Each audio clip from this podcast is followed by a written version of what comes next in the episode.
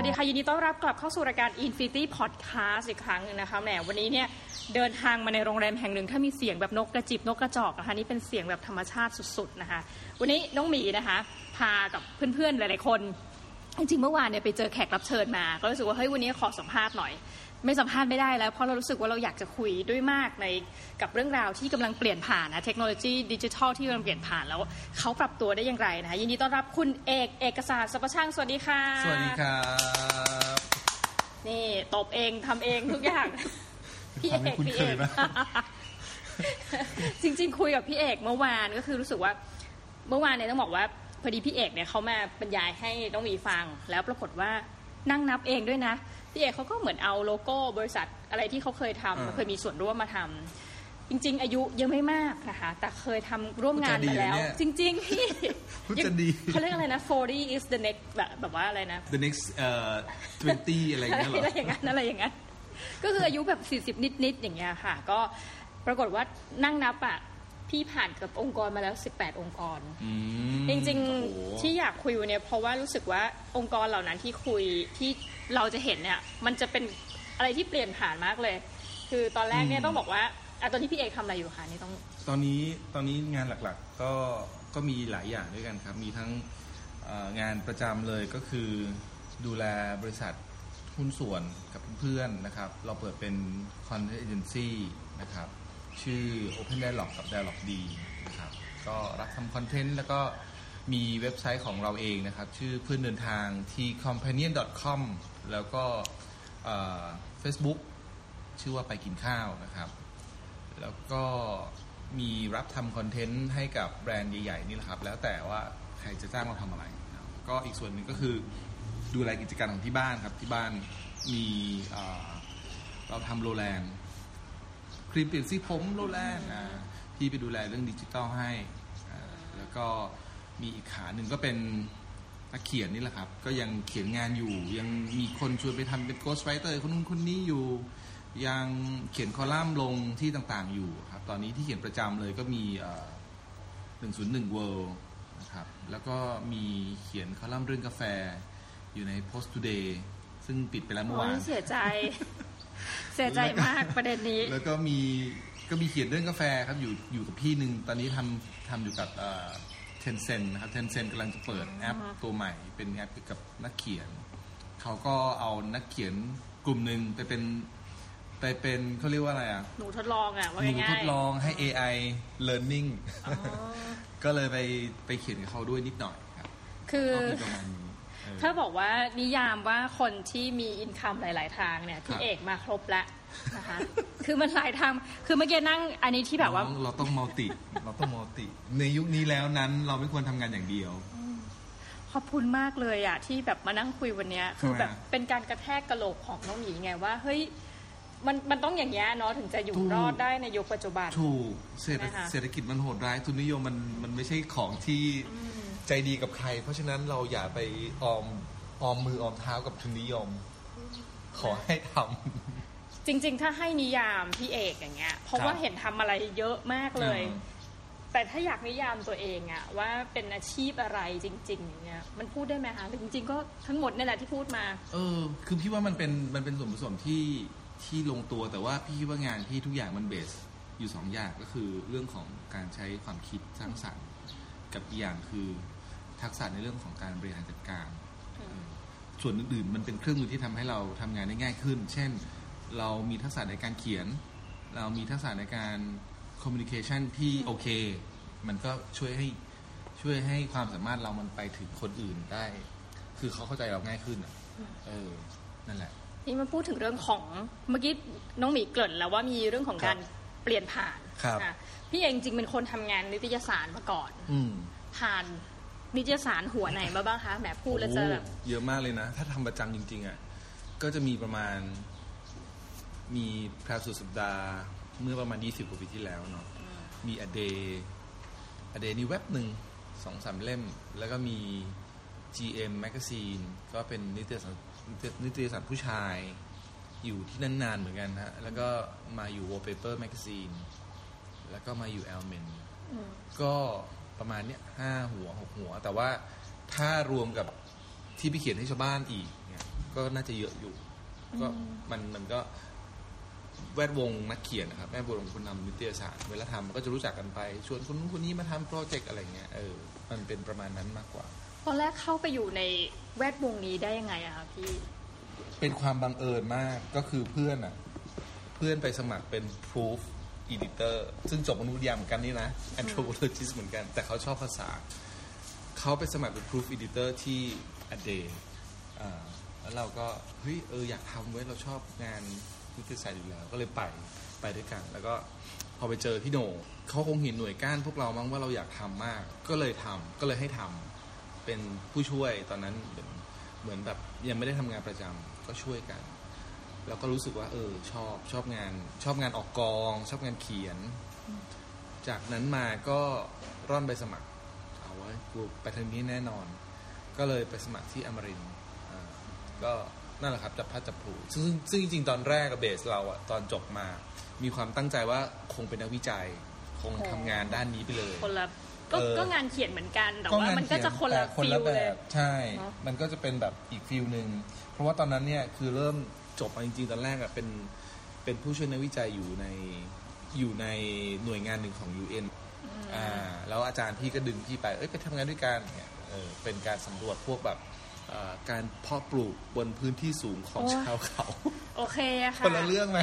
คือถ้าถ้าไม่ได้ลงมาเด็กอาจจะยังอยู่บนเขาตอนเนี้ยคือคงไม่ได้สัมปลูกภาษกระณ์หลำอยู่ปลูกกระหลำปลูกกาแฟอยู่ ก็นั่นแหละครับ ก็ชีวิตก็พลิกผัน แล้วพอมันมา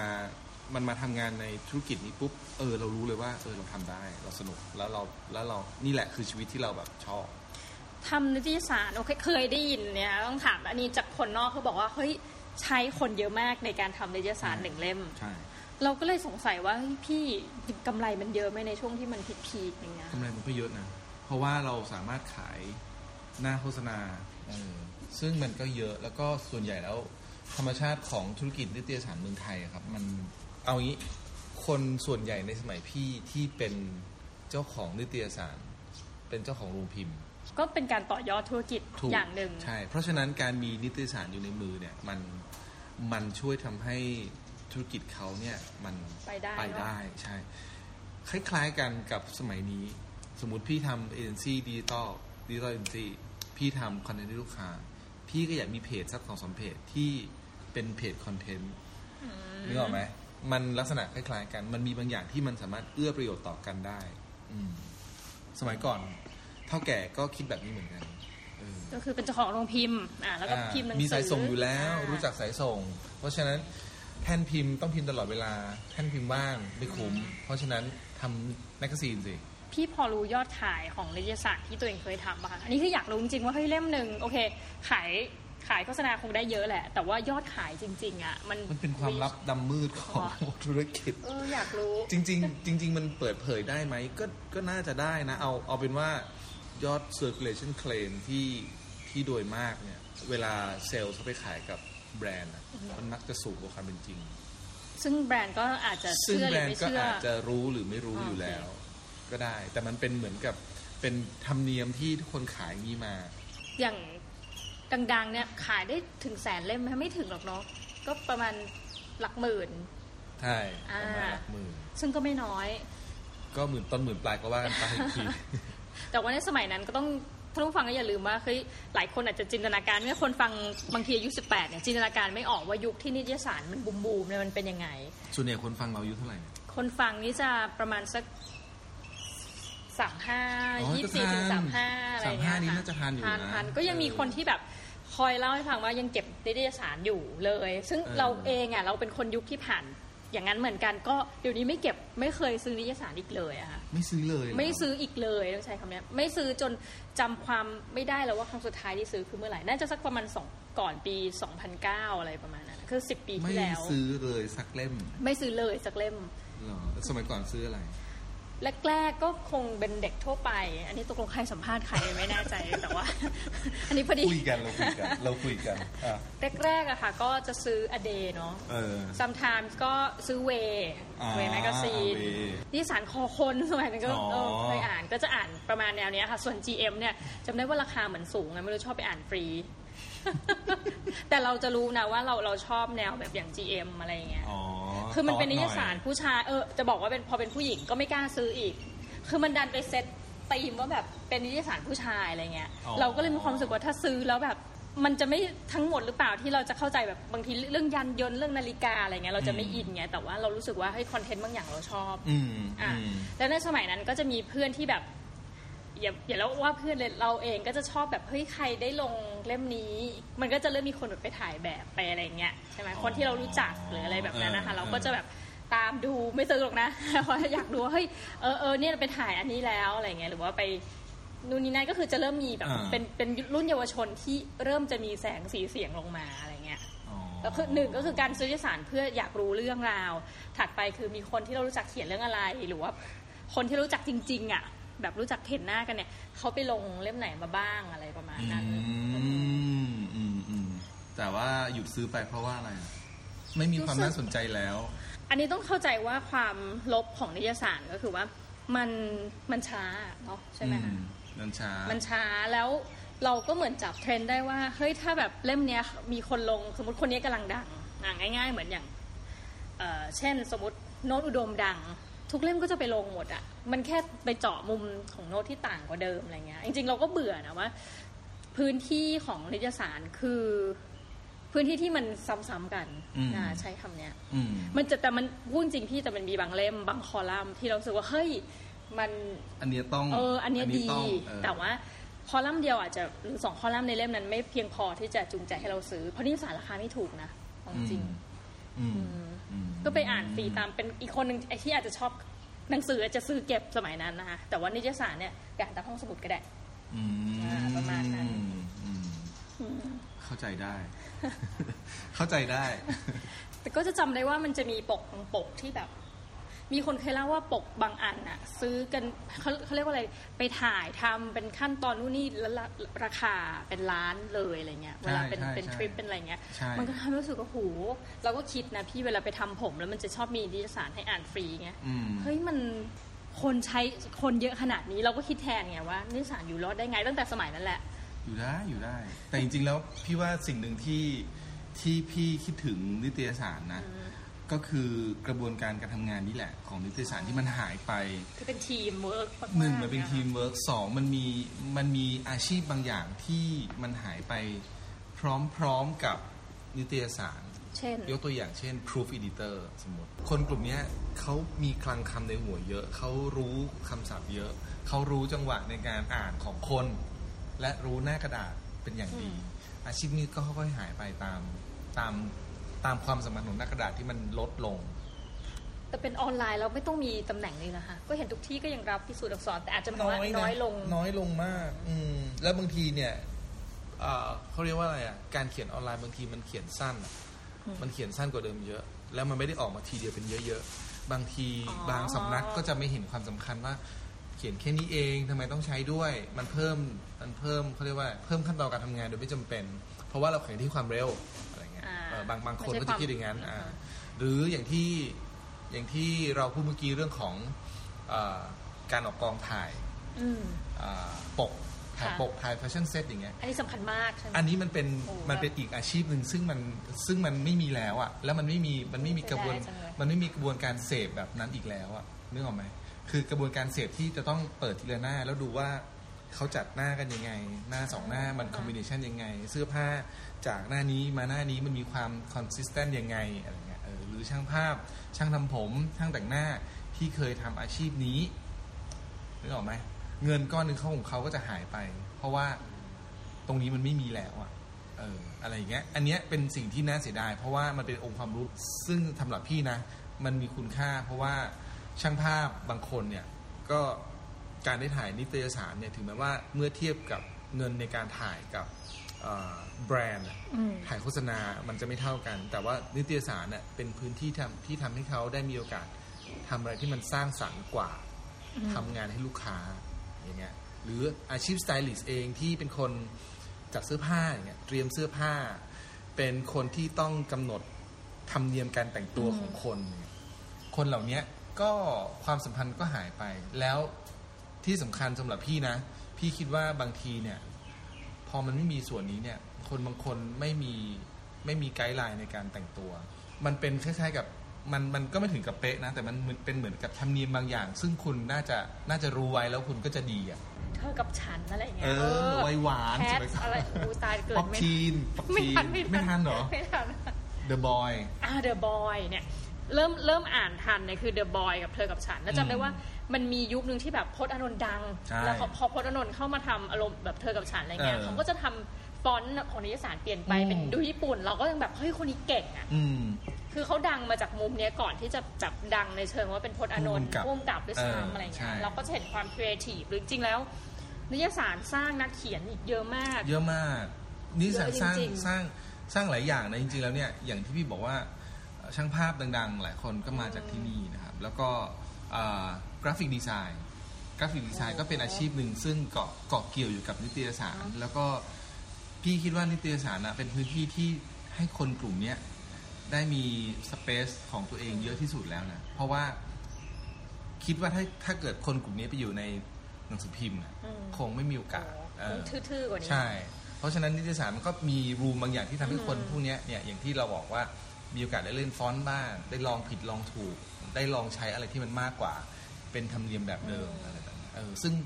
พอมันนิตยสารมันลดความสำคัญลงเนี่ย ย้ายมาอยู่ในออนไลน์เนี่ยความน่าเป็นห่วงของมันก็คือ เวลาเราเสพของออนไลน์เนี่ยบางอย่าง มันเร็วซะจนเราไม่มีเวลาจะย่อยมันเท่าไหร่ แต่ในแต่ในขณะที่คนที่อ่านนิตยสารเมื่อก่อนเนี่ยมันมันต้องมีเวลานิดนึงอะให้ค่อยๆอ่านเออมันก็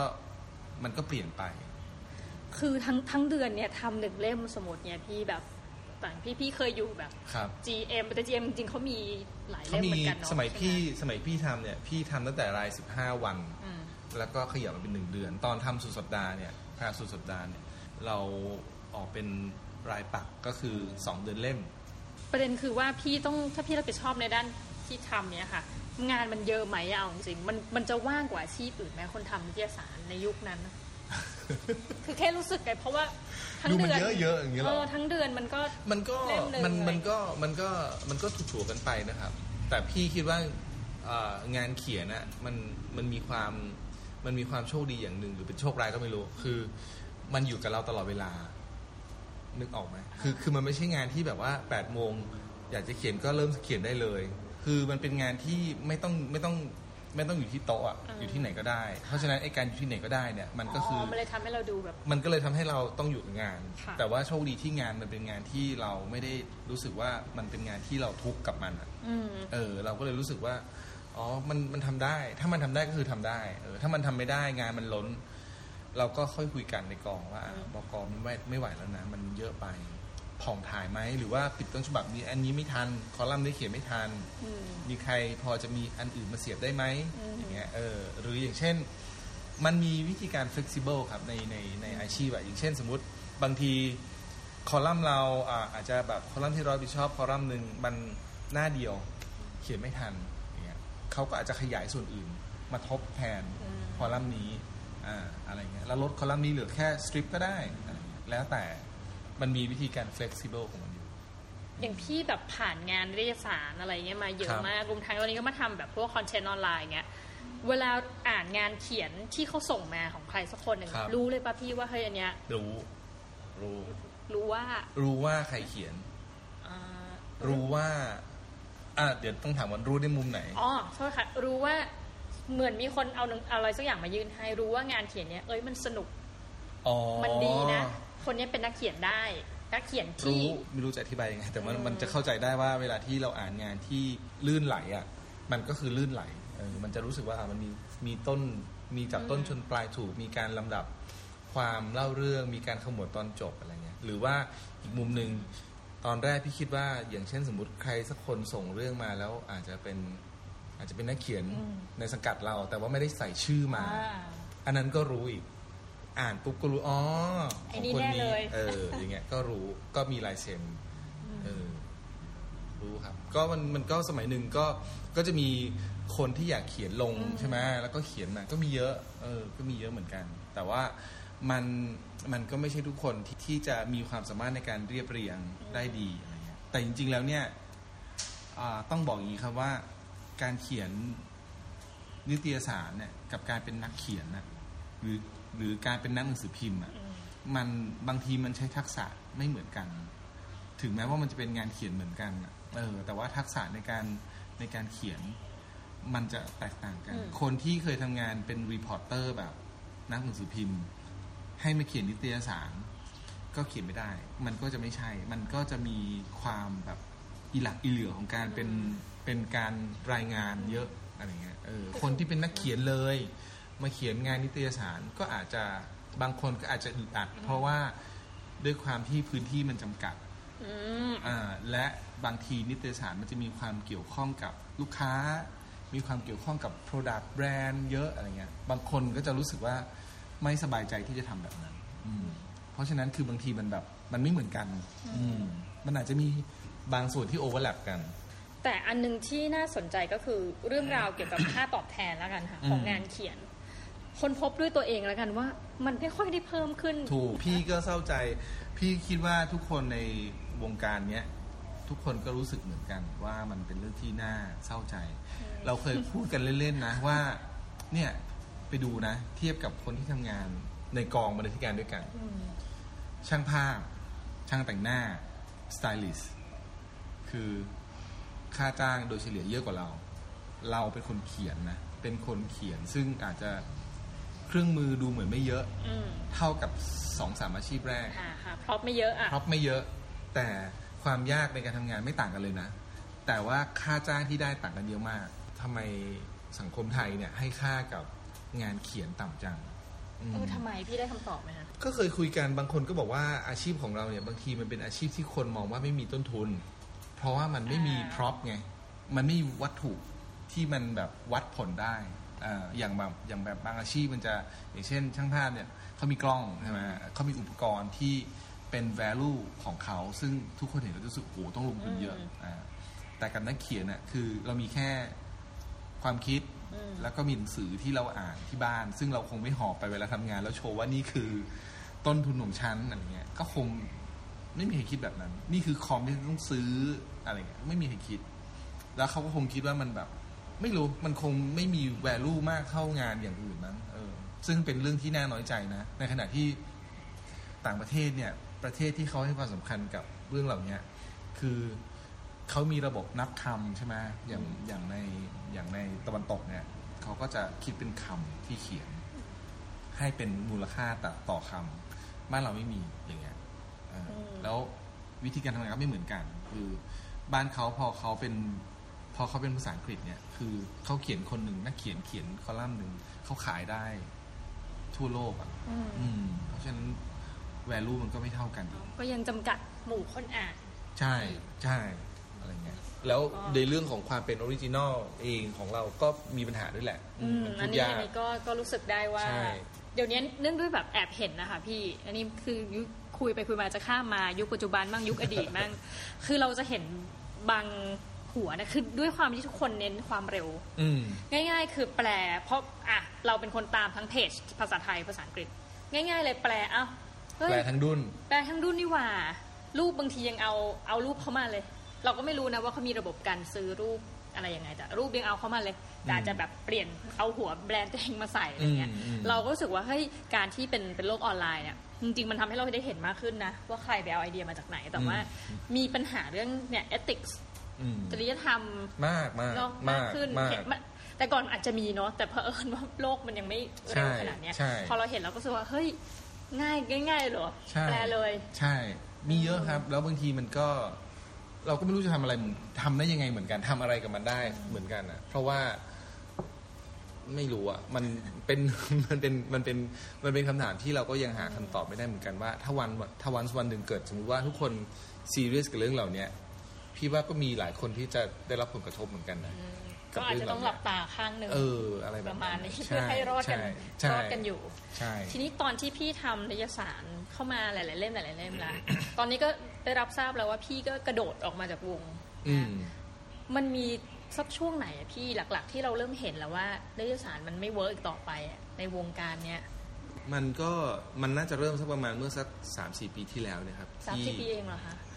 เออจริง ๆ ก่อนหน้านั้นน่ะมันก็มีการพูดเหมือนกันอ๋อพูดมาตลอดมีคนพูดอ่าอ่ามัมันก็มีการพูดมาตลอด แต่ว่ามันไม่มีอะไรมันไม่มีจุดเปลี่ยนที่มันมากระแทกวงการแบบหนักๆหน่วงๆอะครับเอออย่างที่บอกว่าเจ้าของสิ่งพิมพ์ส่วนหนึ่งก็คือเป็นเจ้าของโรงพิมพ์อืมเพราะฉะนั้นคือพี่คิดว่าความสำคัญของการ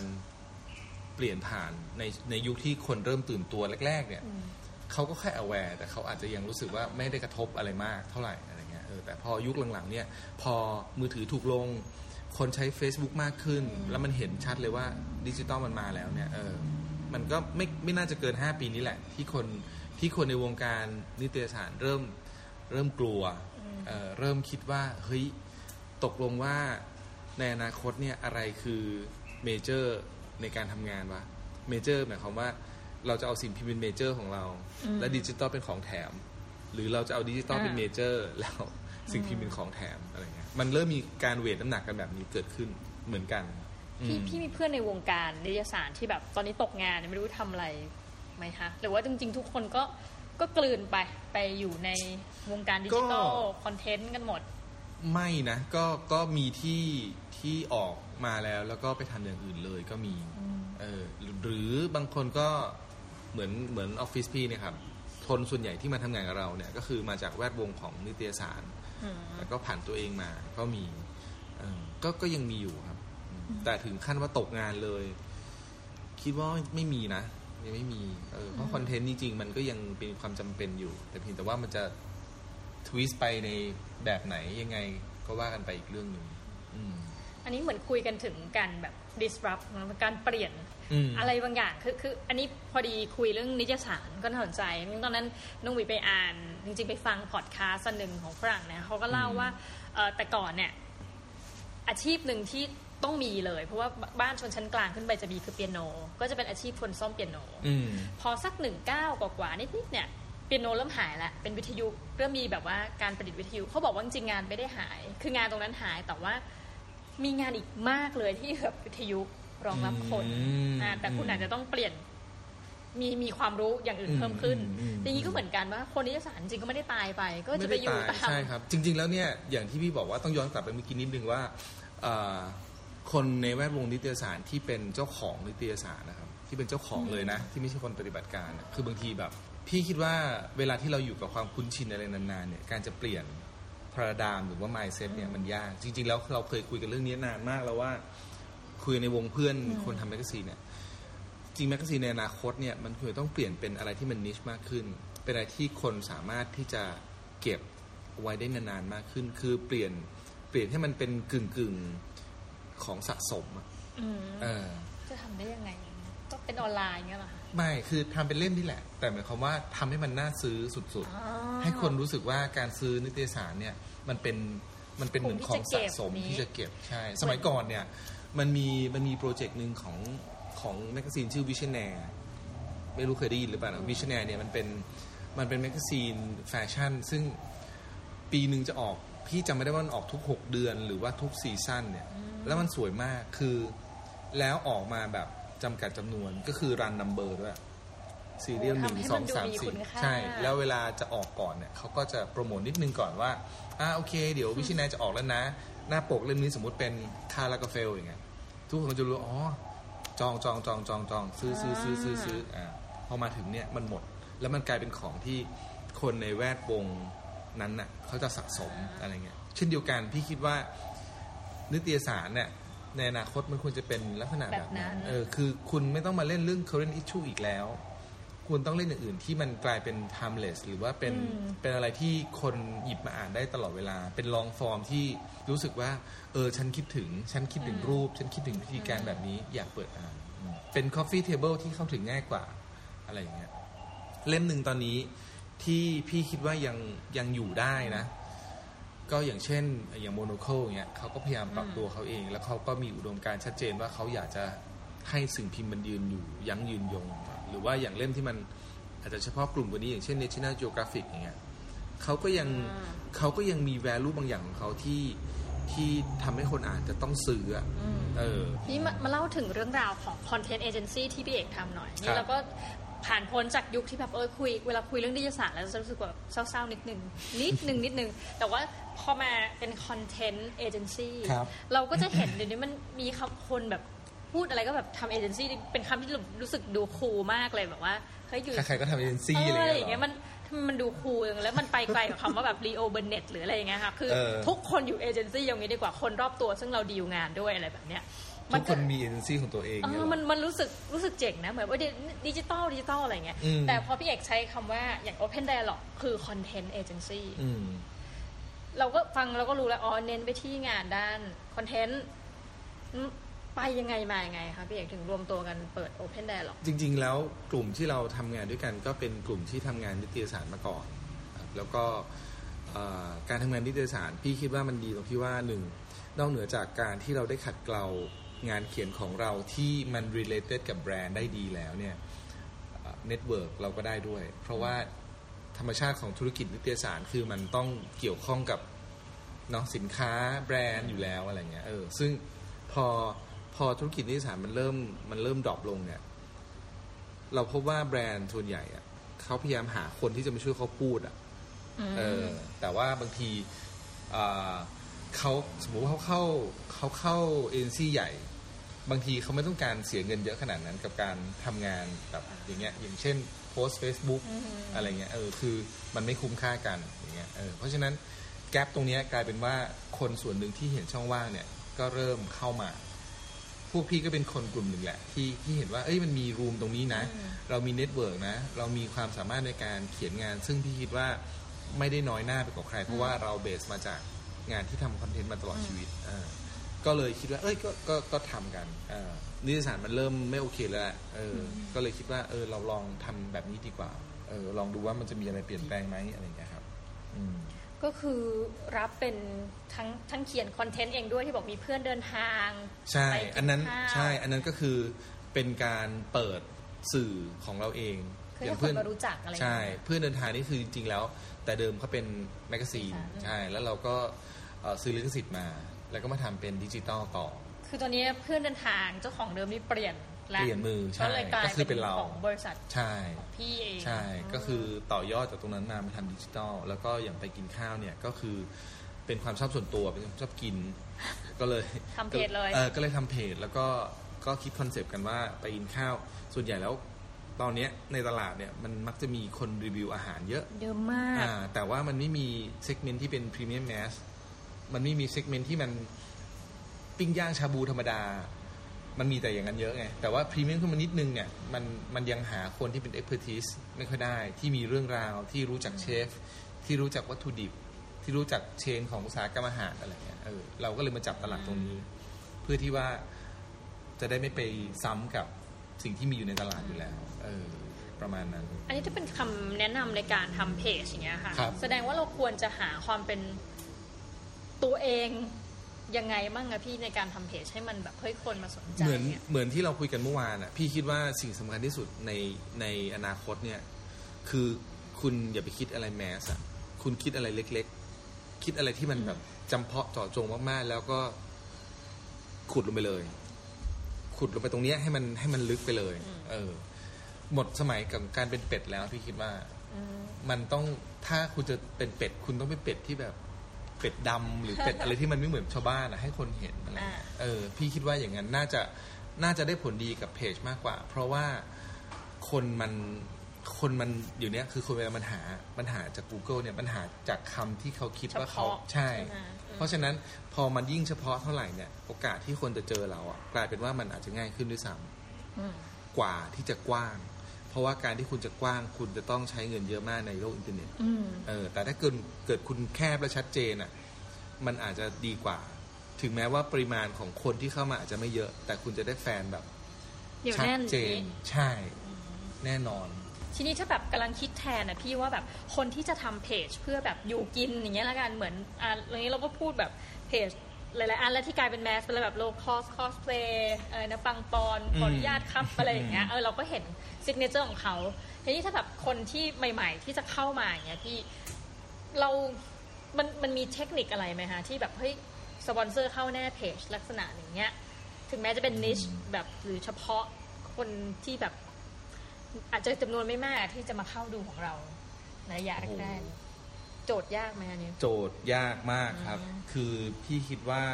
คนที่จะเริ่ม คนคนที่เริ่มต้นด้วยการทำเพจด้วยเอาเงินเป็นที่ตั้งอะเออจะลำบากนิดหนึ่งเพราะว่าเอ่อบางทีมันเป็นสิ่งที่เราคาดการณ์ไม่ได้หรอกอืมเออจริงมันเป็นมันเป็นมีดีอันเม็ดอะคือสมมุติว่าในยกตัวอย่างเช่น Lowcost Cosplay ตอนที่เขาทำเนี่ย เขาก็ไม่ได้คิดถึงเรื่องเงินเลย คือเป็นความสะใจเป็นสควานุกล้วนๆสนุกล้วนๆเออแต่กลายเป็นว่าไอ้ความสนุกสะใจของเขาเป็นสิ่งใหม่ในตลาดเออแต่จริงนะใช่ไหมรู้สึกเขาครีเอทีฟเอมากอเลยอะเป็เป็นสิ่งใหม่ในตลาด แล้วคราวนี้พอในตลาดมันมีแบบนี้ปุ๊บเอเจนซี่เห็นเอเจนซี่รู้ว่านี่คือสิ่งใหม่อ่าก็เลใช่ไหมครับก็เลยก็เลย endorse เข้าไปเพราะรู้ว่านี่คือสิ่งใหม่ แล้วเด็กชอบอย่างเงี้ย แต่ถ้าเรา backward คิดกลับกันว่าเราจะเอาให้เอ็นซี่เห็นเรา โดยที่เรามันก็ไม่สนุกแล้วเนาะใช่แค่คิดอย่างนี้ถูก เพราะฉะนั้นคือถึงบอกว่าถ้าเราคิดในแง่ของการเอาธุรกิจธุรกิจเป็นที่ตั้งเนี่ย คือสเกลแบบที่เราคุยกันแบบอย่างเช่นเอ่อ Lowcost Cosplay เนี่ย ไม่มีทางได้เกิด เพราะมันไม่ได้มันไม่ได้ปล่อยของมันไม่ใช่ออริจินอลโอเคมันไม่ใช่มันไม่ใช่ของที่มันแบบ เออโคตรจริงเลยว่ะไม่ใช่ไงเออแต่ว่ากลับกันถ้าเราคิดแบบสนุกก่อนเนี่ยอย่างทุกวันเนี้ย Lowcost Cosplay เวลาเขามีสินค้ามา tie-in เนี่ยถามว่าเรารู้ไหมว่าเขา tie-in รู้อืมแต่ดูไหม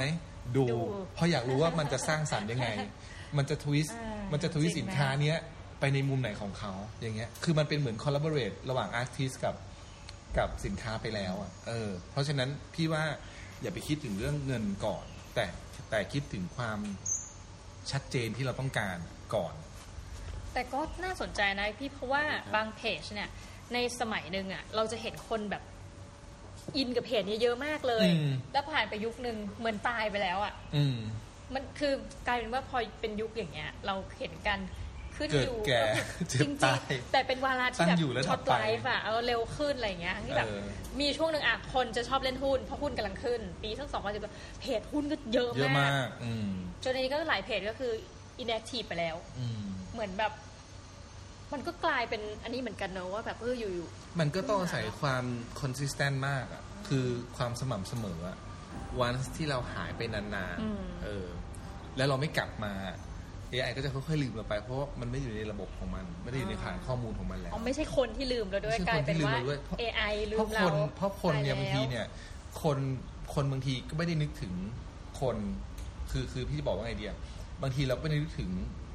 พื่อนตลอดเวลาอ่าแต่ถ้าเพื่อนโผล่หน้ามาถึงนึกออกว่าอ๋ออ๋อออะไรนึกออกไหมเออซึ่ง AI มันดัน AI มันทำงานแทนเราไง มันดันแบบกันไม่ให้เพื่อนเจอกันเอออย่างอะไรเงี้ยอเพย่างนั้นราะว่าเธอน่ะโพสต์ไม่บ่อยหรืออะไรก็แล้วแต่ใช่อะไรเงี้ยเออ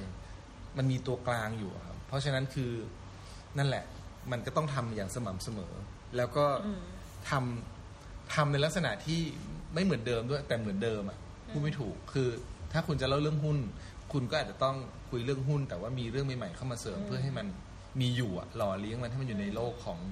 ดิจิตอลให้มันให้เราอยู่ในวนเวียนในในในในในวงกลมอืมของเราอะไรแบบเนี้ยอ๋อแล้วจริงๆ การเป็นคอนเทนต์เอเจนซี่ก็ครับคือเป็นหนึ่งในเพื่อที่บอกลูกค้าแหละว่างานที่เราถนัดก็คืองานด้านการเขียนใช่ไหมใช่ะครับใช่การสื่อสารในลักษณะนั้นใช่อย่างอันนี้พอคุยได้ไหมคะว่าอย่างลูกค้าเนี่ยเราลูกค้าที่ทำตอนนี้ใช่ไหมครับะ ลูกค้าที่ยัง ongoing กันอยู่หลักๆ ก็จะมี Greyhound ที่ทำอยู่ตอนนี้นะครับอืม Greyhound ก็คือทำทำร้าน Greyhound Cafe ทำ Smiley House อ่าแล้วก็ทำกินเฮกินเฮเป็นเป็นเป็นแบรนด์ลูกของ Greyhound ที่ทำอยู่นะครับ แล้วก็จะมี Sizzler ที่ทำอยู่ แล้วก็จะมีบาร์บีคิวพลาซ่าก็เขามีเขามีเขามีเขามีสาขาเขามีแบรนด์เปิดใหม่ ก็คือ Space Q กับ ฌานา อันนี้เราก็ไปช่วยเขาทำนะครับก็หลักๆที่เราทำเนี่ยมันจะเป็นลักษณะของคอนเทนต์ที่ไม่ใช่คอนเทนต์สำหรับโปรโมชั่นเอ่อคอนเทนต์ที่เกี่ยวกับ อย่างเช่น เกี่ยวกับโน้ตฮาวบางอย่างของเขาอืมเกี่ยวกับอ่าวัตถุดิบที่เขาต้องการจะเล่า คุณค่าคุณค่าอ่า value ของแบรนด์อะไรเงี้ยซึ่งแสดงว่าพี่ไม่ได้เป็นคนดูแลเพจถูกหไม่ได้เป็นคนดูแลแต่ว่าเราแต่เราก็คุยกัน เอาคอนเทนต์ไปให้ แล้วเขาจะลงไงก็มันมีวิธีการปะทำมณงานหลาย ๆ แบบครับ บางทีก็จะเป็นลักษณะเหมือน เราจะเรียกว่า co-content ก็คือทำเป็นล็อตมาเลย อย่างเช่น สมมุติว่าลูกค้าซื้อมา เอ้ยอยากอยากได้คอนเทนต์สักประมาณแบบสมมตินะสิบคอนเทนต์อืมอ่าเดี๋ยวเขาเอาไป allocate ลงเอง เพราะเขามีเอ็นซีที่ดูแลเรื่องการ plotting ลง schedule ให้ แต่เขาเขาไม่มีคนทำคอนเทนต์แบบแบบนี้อืมเรามีหน้าที่ในการคิดคอนเทนต์แล้วก็เป็น เป็น thematic ออกมาว่า อ่า สมมติธีมเนี้ย สมมติว่าพี่เคยทำอ่ายกตัวอย่างเช่น เคยทำให้ลูกค้า Let's Relax ที่เป็นสปาเขาต้องการฉลองครบรอบ 25 ปีของเขาเนี่ยอ่าเราก็เนี่ยเขามีโจทย์มาอย่างเงี้ยคือว่าเขาอยากทำคอนเทนต์ที่มันเกี่ยวกับเรื่องของการ celebration 25 ปีบนออนไลน์อย่างเงี้ยเขาไม่มีคนทำคอนเทนต์แต่เขามีแล้วว่าเขาจะไปลงตอนไหนยังไงเขามีโครงมาละอืมเออ แต่เขาไม่มีคอนเทนต์เขาก็มาช่วย ให้ให้เราอะช่วยทำให้หน่อยอ่าเราก็วางธีมว่าเราจะเล่าเรื่องอะไร เอาแบรนด์แวลูตรงไหนมาเล่าดี แล้วก็โยงเป็นเรื่อง แล้วเสร็จแล้วพอเสร็จปุ๊บเขาก็เอาไปจัดการเองว่าเขาจะลงอืมวันไหนเวลาไหน อันนี้แบบหนึ่งกับอีกแบบหนึ่งคือเป็นลูกค้าที่ผูกปินโตกันแบบเป็นปีอย่างเงี้ยก็คือทุกเดือนต้องมีเรื่องให้เขาละเราเราเราแพลนให้หมดเลยอืมอ่าแพลนว่าลงวันไหนยังไงเวลาเท่าไหร่อย่างเงี้ยมี report ให้ว่าอ่า เดือนนี้ performance เป็นยังไงอะไรแบบเนี้ยอ่าอันนี้ก็มีลูกค้าแบบนี้ก็มี ถ้าแบบถ้าแบบอย่างนี้คือเราต้องดูแลเพจให้ด้วยไหมคะใช่ก็มีก็มีดูแลเพจโอ้เลมันยก็หก็ลายมีหลากหลายรูปแบบในการจัดการใช่ครับใช่ครับ ก็จริง ๆ มันถึงบอกว่าคอนเทนต์เนี่ยมันไม่ตายไปไหนหรอกอืมเพราะว่า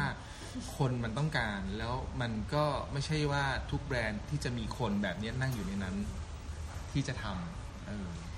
อันนี้คือแบบว่าที่ผ่านมาเนี่ยมันจะมีการที่แอดมินบางเพจเนี่ยถูกพูดถึงเยอะมากอืมถึงความฉลาดในการทดสอบเช่นอืม KFC เออแบบอุ้ยเคยคิดได้ไงหรือว่าตอนช่วงที่เอ่อเรื่องหมูป่าเนี่ยเอ็มไทยก็ถูกชื่นชมมากเพราะว่าโอ้โหนางพิมพ์จนตัวตาย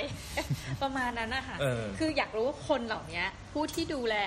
เป็นแอดมินเพจเนี่ยจริง ๆ แล้วแบรนด์เป็นคนไปหาเองใช่ไหมคะ หรือว่าบางทีก็จะมาจ้าง outsource อย่างพวกพี่เหมือนกัน มันมีทั้งหมดเลยครับ มีทุกรูปแบบมีทุกรูปแบบครับ แต่ว่าปรากฏการณ์ที่มันเกิดขึ้นกับ KFC กับ M ไทยเนี่ยพี่คิดว่าไม่เป็นความสามารถเฉพาะตัวความความสามารถเฉพาะบุคคลที่สามารถ blend in ตัวเอง เข้าไปกับแบรนด์ แล้วทุกอย่างพอดีกันน่ะเออแล้วโชคดีที่ว่าแบรนด์เข้าใจ ที่จะปล่อยให้สิ่งเหล่านี้มันหล่อเลี้ยงอยู่บนความคิดสร้างสรรค์ใช่ของเขาใช่ใช่ มีอันที่รู้สึก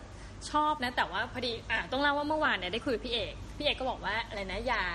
การเขียนเพจการการทำคอนเทนต์เนี่ยอย่าไปดูถูกคนอื่นเพื่อให้ตัวเองดูดีดูดีขึ้นขึ้นอะแต่มันจะมีบางบางอันจริงๆไม่กล้าพูดชื่อบริษัทมุดมีมีเรื่องอะไรร้อนๆอย่างเงี้ยอืมอะ สมมติเรื่องของคนคนนี้เขาก็ใช้เหมือนเป็นกิมมิคในการแซะแล้วขายของเขาอะอืมมันคือมันไม่ได้ไปเหยียบเขาอีกทีไงแต่ว่าเล่นกับสมมุติมีคำว่าหนักแผ่นดิน เราอาจจะเอาคำว่าหนักแผ่นดินเนี่ย มาขายเป็นของเฮ้ยสินค้าอะไรหนักสุดอะไรอย่างเงี้ยพี่อืมพี่พี่พอนึกออกพี่กับคิดการว่าเล่นแบบนี้ไหมพี่คิดว่าการดูถูกกับการประชดไม่เหมือนกันนะอ๋อการแซะเนาะการเอแซะอใช่คือคือดูถูกคือเหยียดหยามเลยใช่ทำให้คนนั้นจมดินขายเลยหน้าเออจมดินไปเลย อันเนี้ยไม่ควรทำแต่ถ้า จะแบบแซะกันประชดประชันกันเป็นเรื่องปกติ พี่คิดว่าอันนี้มันเป็นเรื่องของศิลปะของการแบบแซะกันอะเอออาเออแล้วก็อีกอย่างหนึ่งคือในฐานะของ ไม่รู้นะในฐานะของประชาชน ถ้าเราจะแซะอะไรที่มันใหญ่กว่าเราอะไม่เป็นไรหรอก แซะรัฐบาล แซะอะไรเงี้ยพี่พี่คิดว่าเราทำได้ในฐานะของคนที่เป็นผู้เสียภาษี เรามีสิทธิวิพากษ์วิจารณ์ได้ตามความเหมาะสม แต่นั่นแหละคือ อย่าใช้คำหยาบคาย อย่าใช้อะไรที่มันเป็นแบบคำ พรุสวาทเกินไป เพราะพี่คิดว่าท้ายที่สุดแล้วอะการการที่เราเผยด้านมืดของเราแบบนั้นมากเกินไปอะมันไม่ใช่ผลดีกับตัวเราอะอืมยังไงซะมันก็เป็นสิ่งที่ไม่ดีอะเออ เพราะฉะนั้นคุณก็ต้องระวัง เพราะว่าอย่าลืมว่าโลกดิจิตอลมันสามารถตรวจสอบได้หมดทุกอย่าง ไม่ว่าไม่ว่าคุณจะเป็นใครอยู่ที่ไหนยังไง มันสามารถ track ได้จากมือถือคุณได้ทุกอย่าง อ่า สมมติถ้าใช้ VPN เนี่ยพี่ VPN ช่วยได้ไหมช่วยได้ไหม ก็อาจจะได้แต่ถามว่าท้ายที่สุด พี่คิดว่า เมืองไทยอาจจะทำไม่ได้นะ เพราะเมืองไทยอาจจะเทคโนโลยีไม่ไม่ดีพอ แต่พี่คิดว่าในประเทศใหญ่ ๆอะอย่างจีนหรือรัสเซียเขาก็รู้หมดเขารู้หมด พี่คิดว่าเขาสามารถตามได้ อืมแต่อยู่ที่ว่าเขาจะ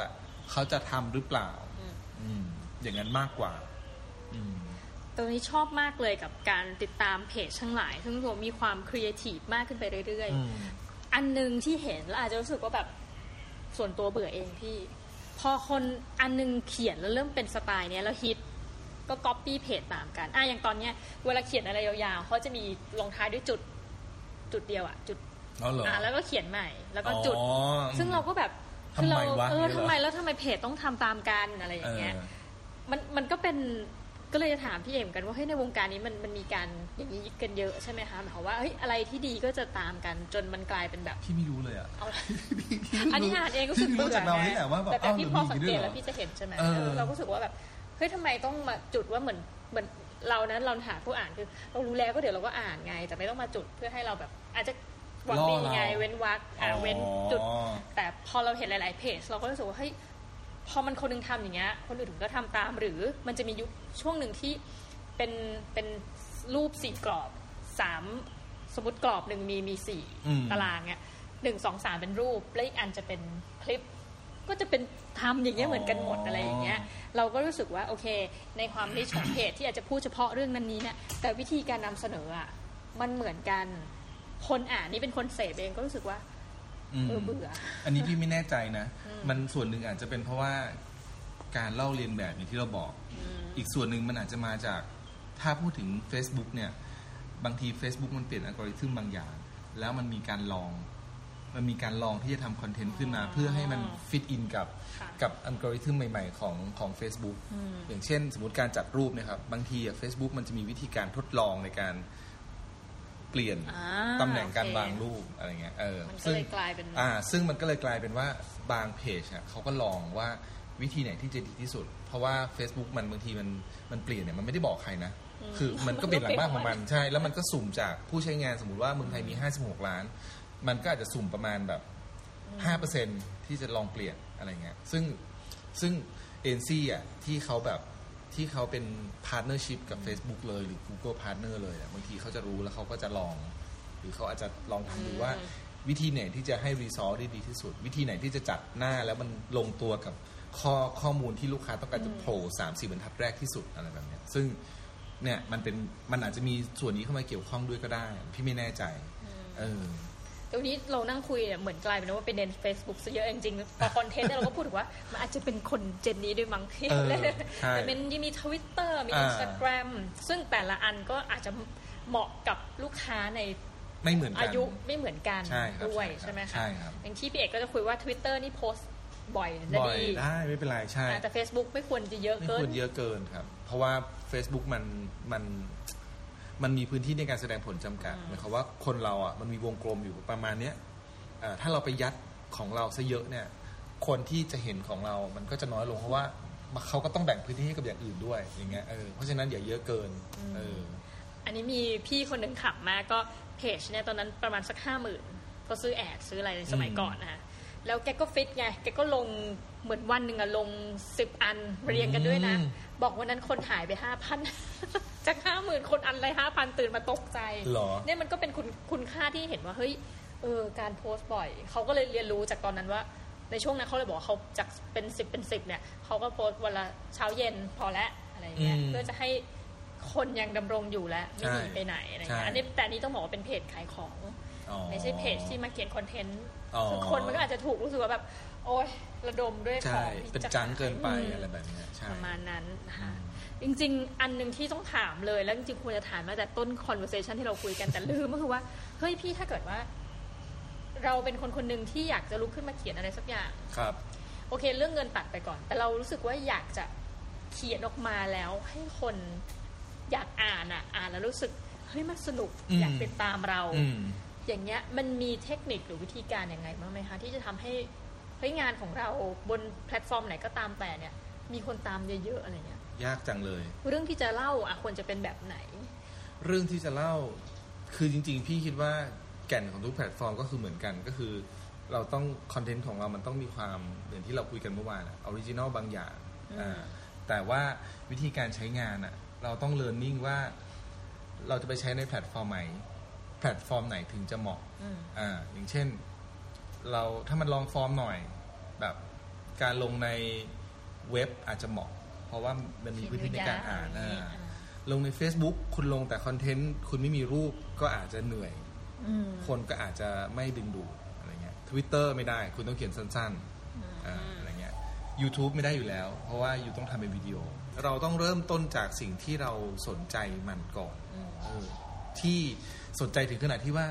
กูเก็บไว้ไม่ได้แล้วอะต้องกูโชอยากว์เออ กูอยากโชว์ อันเนี้ยของถ้าเรามีความรู้สึกนี้เกิดขึ้นอะ นั่นแสดงว่าสิ่งนั้นเราสนใจอืม แต่ถ้าเกิดสิ่งที่เราสนใจเป็นเรื่องเรื่องแบบเพลนมาก เรื่องที่ทุกคนแม่งก็รู้อยู่แล้วสมมุติ มันก็ต้องเป็นหน้าที่ของนักเขียนว่า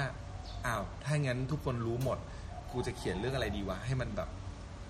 ลึกลงไปอีกอะอ่าอ่าอย่างเงี้ย ยกตัวอย่างสมมติเราจะเขียนเรื่องโทรศัพท์มือถือ เราเป็นคนชอบเทคมากโอ้ยโทรศัพท์มือถือแบบเนี่ยรุ่นนี้ออกมาใหม่ต้องเขียนรีวิวเมื่อวาน Galaxy S10 ออกมาใหม่ ทุกคนแบบฮือฮามากตึ๊ดตึ๊ดตึ๊ดตึ๊ดอยากเขียนเล่าจังเลยว่ามันมีสเปคอะไรยังไงบ้างอะไรเงี้ยถามว่าข้อมูลเหล่านี้ถ้าคุณจะเล่าเรื่องว่า S10 มีสเปคอะไรบ้างเนี่ยคุณจะไปเล่าทำไมไม่ออกไหมเพราะทุกคนคนเพราะทุกคนก็รู้อยู่แล้แล้ว เออ เพราะฉะนั้นคือถ้าถ้าคุณเป็นคนสนใจโทรศัพท์มือถือ แล้วคุณอยากจะเขียนอะไรที่มันแบบคนอื่นไม่เขียน คุณต้องไปหามุมที่มันแบบอ๋อเออว่ะสมมุติเขาอาจจะเขาอาจจะคิดขึ้นได้ว่า เอ้ย มือถือออกใหม่เนี่ยซัมซุงขายปีละแบบร้อยสามสิบล้านเครื่องซัมซุงรีไซเคิลได้กี่เครื่องวะอย่างเงี้ยอ่า หามุมอื่นที่มันเป็นเป็นสิ่งที่เราเกี่ยวข้องเหมือนกัน แต่ว่าหามุมที่ทำให้คนรู้สึกว่าเออว่ะแล้วมันทำยังไงอะไรเงี้ยเอออ หรือแบบ เคยคิดไหมว่าลิเธียมไอออนที่เอามาทำเอ่อแบตเตอรี่เนี่ยเมื่อไหร่มันจะหมดโลกอืมแล้วถ้าหมดโลกแล้วเราจะทำยังไงกับมัน อะไรอย่างเงี้ย คือ พยายามพยายามต่อยอดจากสิ่งที่เขาคิดเป็นพื้นแล้วก็คิดไปอีกขั้นหนึ่งอืมอืมแล้วมันถึงจะเจอว่า อ๋อ เออว่ะอย่างนี้ดีกว่าอะไรแบบเนี้ยเออนี่นะคะ ก็เดี๋ยวไงฝากติดตามผลงานของพี่เอกเรื่อยๆ ตอนนี้เราจะเห็นผ่านทางโอ้เยอะมากเลย หลักๆก็วันวันๆวันๆใช่ครับ แล้วก็ในพืชเดินทางในไปกินข้าวครับ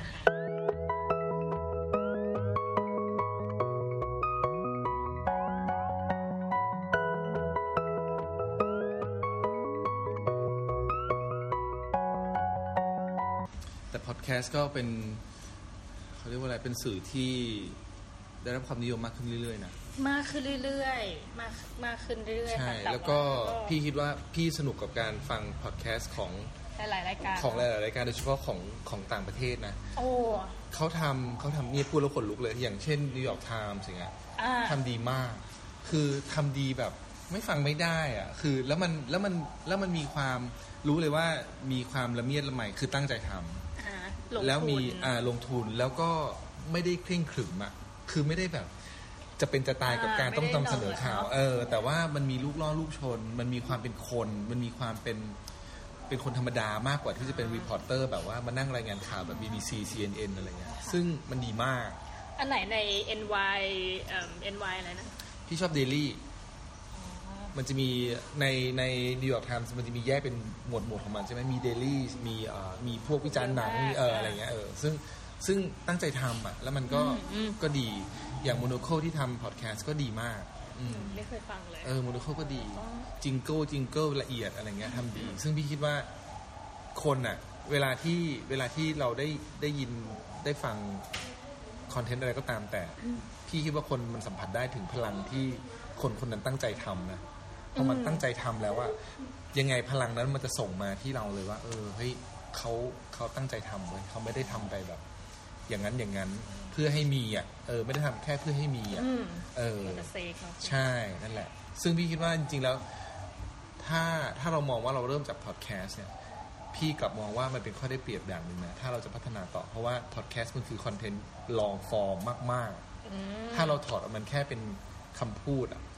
แล้วหาวิธีการใช้งานกับมันเช่น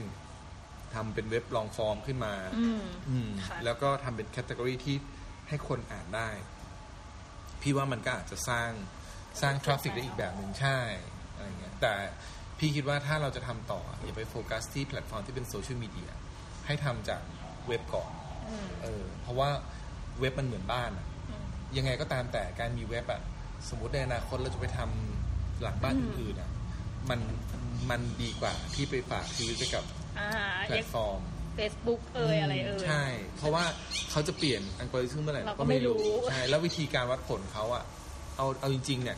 เราไม่ได้เราไม่ได้เห็นทั้งหมดอะอืมเออเราก็แต่ถ้าเป็นไม่รู้เว็บของเราอะว่าจริงขนาดไหนเออ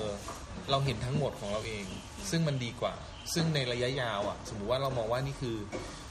คือธุรกิจแห่งความยั่งยืนที่เราจะทำไปนานๆนะลงทุนเว็บคุ้มกว่าอ่าอืม นี่ก็เป็นคำแนะนำดีๆจากพี่เอกสำหรับวันนี้นะคะก็ต้องขอขอบพระคุณพี่เอก เอกสารสรรพช่างขอบมากคุณๆเหมืเลอนกันยครับนะคะที่แบบว่มาคุยกันเนอะสนุกดี จริงๆ ถ้าอยากติดตามพี่เอกเขียนบ่อยมากในดีวันโอวันใช่เขียนบ่อยจนนึกว่าเป็นแบบ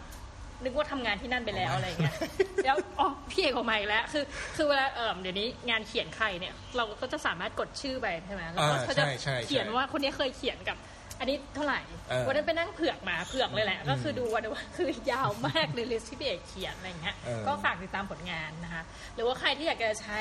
งานคอนเทนต์เอเจนซี่ Open Open Dialog Dialog ก็เป็นตัวเลือกหนึ่งใช่ที่ครับรวบรวมคนที่เคยทำงานจากนิตยสารมา ดังนั้นเขาก็จะมีความถนัดเชี่ยวชาญในด้านการทำคอนเทนต์นะครัคะบผมก็ขอขอบพระคุณอีกทีนึงนะคะแล้วขก็อขอบคุณด้วยเหมือนกันครับนี่สนุก คราวหน้าเนี่ยน้องหมีจะพาไปเจอกับใครนะคะ ตามโอกาสวันเวลาดวงนะคะ ก็จะมาคุยกับท่านผู้ฟังอีกทีสำหรับวันนี้ขอลากันไปก่อนค่ะ สวัสดีค่ะ สวัสดีครับ